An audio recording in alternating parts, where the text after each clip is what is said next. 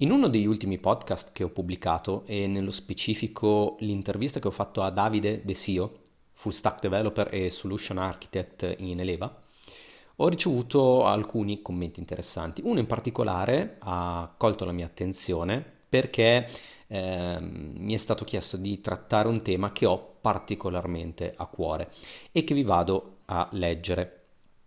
Eh, Stefano mi chiede che sarebbe interessante se parlassi dei vari metodi di formazione per diventare sviluppatore. Ci sono corsi online gratuiti, corsi della regione gratuiti, corsi a pagamento tipo Boolean di cui ho parlato e quali secondo la mia esperienza possono essere veramente validi e quali invece lasciano un po' il tempo che trovano. Allora, come dicevo, questo tema eh, ce l'ho particolarmente a cuore, quello della formazione per me è un tema assolutamente importante per quanto riguarda i, i developer.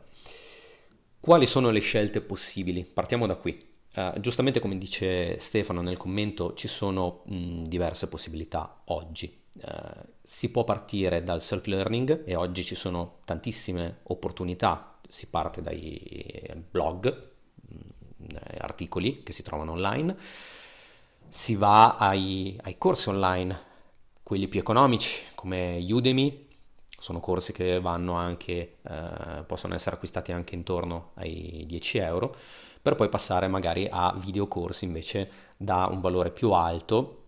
Ci sono anche corsi da diverse centinaia di euro, molto specifici e molto settoriali. Cominciamo da qui. Qual è la differenza già tra queste due tipologie di, di corso e anche di, di prezzi?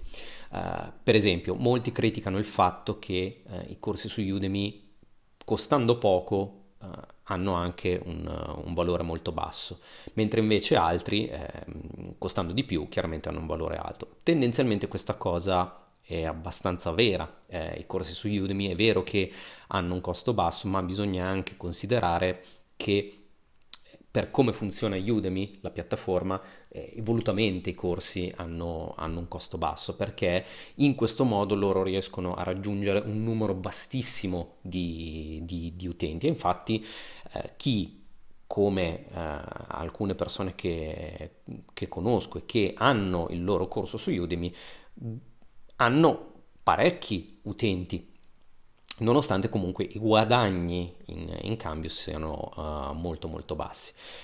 Questo va a inficiare la qualità del, del, corso? Dipende da docente a docente, perché ci sono persone che uh, sapendo che il corso um, messo su Udemy um, rende molto poco, non mettono tutto il corso, per esempio, e tendono magari a metterne una parte per poi cercare di portare le persone ad acquistare eh, un'altra parte del corso completo verso una piattaforma personale in cui ci sono eh, contenuti di, di qualità mh, diversa e eh, contenuti più approfonditi. È un metodo valido quello dei corsi online, dei videocorsi? Beh, sicuramente è un metodo. Chiaramente non tutti possono essere portati a seguire un corso e apprendere in questo modo perché eh, sostanzialmente si tratta di seguire dei video. Non c'è una persona con cui parlare, non c'è nessuno con cui interfacciarsi, bisogna anche tenere conto del fatto che magari i docenti eh, con cui si va a parlare sono molto spesso eh, stranieri, eh, quindi i corsi sono interamente in, in, lingua inglese e questo è un altro fattore e la disponibilità dei corsi in lingua italiana è sicuramente più bassa rispetto a quelli in lingua inglese, quindi se state cercando dei contenuti in italiano non trovate, ma magari non, così, non dei corsi così ben fatti. Corsi invece in lingua inglese trovate, per esempio su React.js, trovate dei corsi di altissima qualità. Il problema qual è? È che avere un rapporto poi con le persone, con gli insegnanti è praticamente impossibile perché questi magari hanno centinaia di migliaia di studenti in tutto il mondo, non vi risponderanno mai se non magari a distanza di giorni. Quindi il videocorso è, sicuramente un, un, sistema valido, economico, ma bisogna mettere in conto eh, di essere praticamente da soli a seguire quella tipologia di, di formazione. Lo step successivo è chiaramente quello di cercare invece dei corsi eh, in aula o comunque di persone. Qui si inseriscono eh, le varie categorie di eh, corsi erogati dalla regione, corsi erogati da strutture ehm, che si occupano di ehm, eh, fare corsi professionali e, e che quindi hanno la componente di farvi frequentare un corso in aula con, insieme ad altre persone. Sono validi questi corsi? Ecco, qui si apre un capitolo molto doloroso perché purtroppo i problemi di questi corsi è, eh, hanno diversi problemi.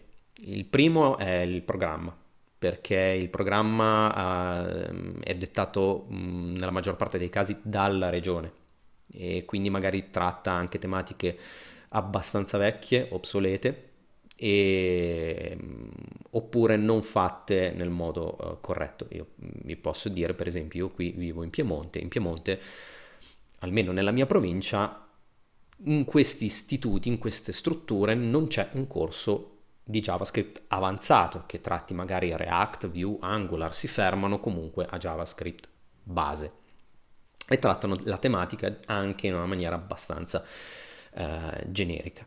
Inoltre non c'è una vera, e proprio, un vero e proprio, una vera e propria selezione delle persone che possono entrare.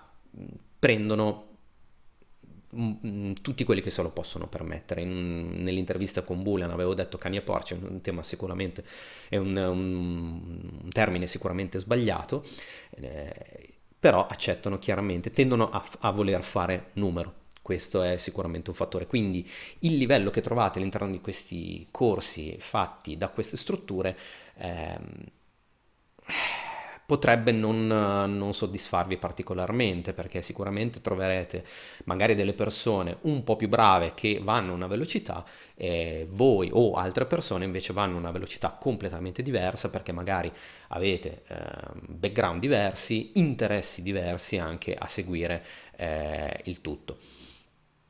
Um, lo step successivo a questo sono poi eh, bootcamp come Boolean, vi posso citare anche Wild Code School, ce ne sono altri fatti da Talent Garden, eh, che sicuramente vi portano a un livello completamente diverso di preparazione, ma hanno una barriera all'ingresso eh, impegnativa per quello che riguarda il tempo e i soldi, perché chiaramente eh, vi richiedono di dover frequentare magari dei corsi che durano diversi mesi full time dai 6, generalmente sono intorno ai 6 mesi, con un costo notevole mh, mm, e che quindi pone diverse um, problematiche e dubbi a, a chi uh, vuole entrare.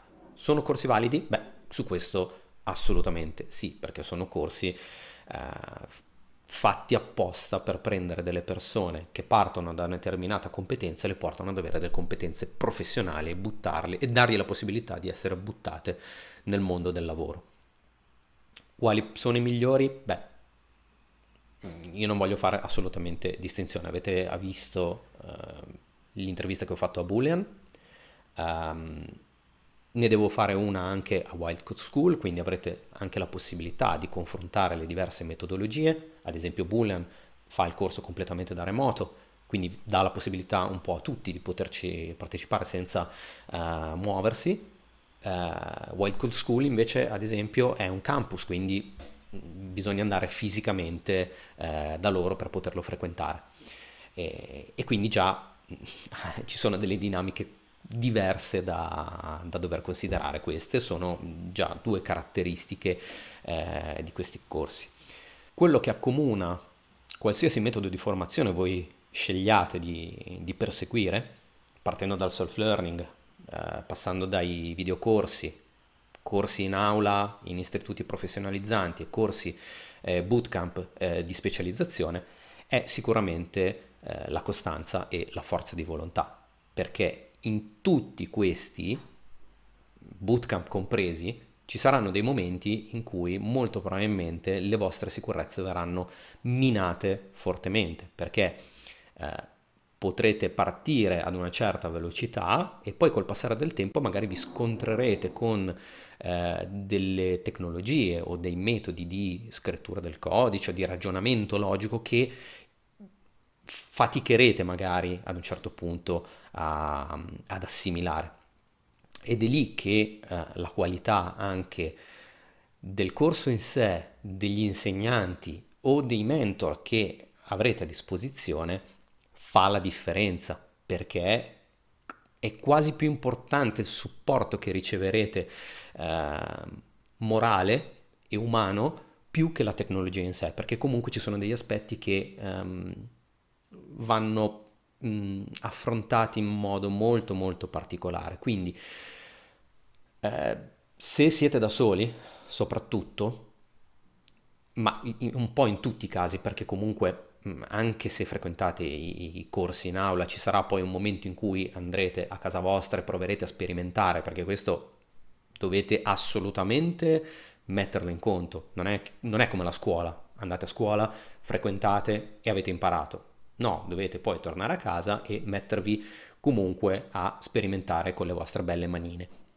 In quei casi molto probabilmente vi troverete in difficoltà, ancora di più se state seguendo un videocorso, lì siete completamente da soli, eh, sarete probabilmente, io mi auguro per voi di no, però ve lo dico, probabilmente sarete a un certo punto in difficoltà e in quel caso cosa fare? Eh, eh, cosa fare?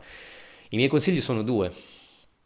Il primo è quello di cercare magari di fare gruppo con altre persone, quindi non essere effettivamente completamente da soli ad apprendere una nuova modalità di sviluppo eh, o proprio la programmazione e la, la, professione in sé. Cercate di farlo insieme ad un gruppo di persone. Non sapete dove trovare queste persone? Venite per esempio nella mia community, per, tanto per dirne una, ma ce ne sono tante altre a disposizione.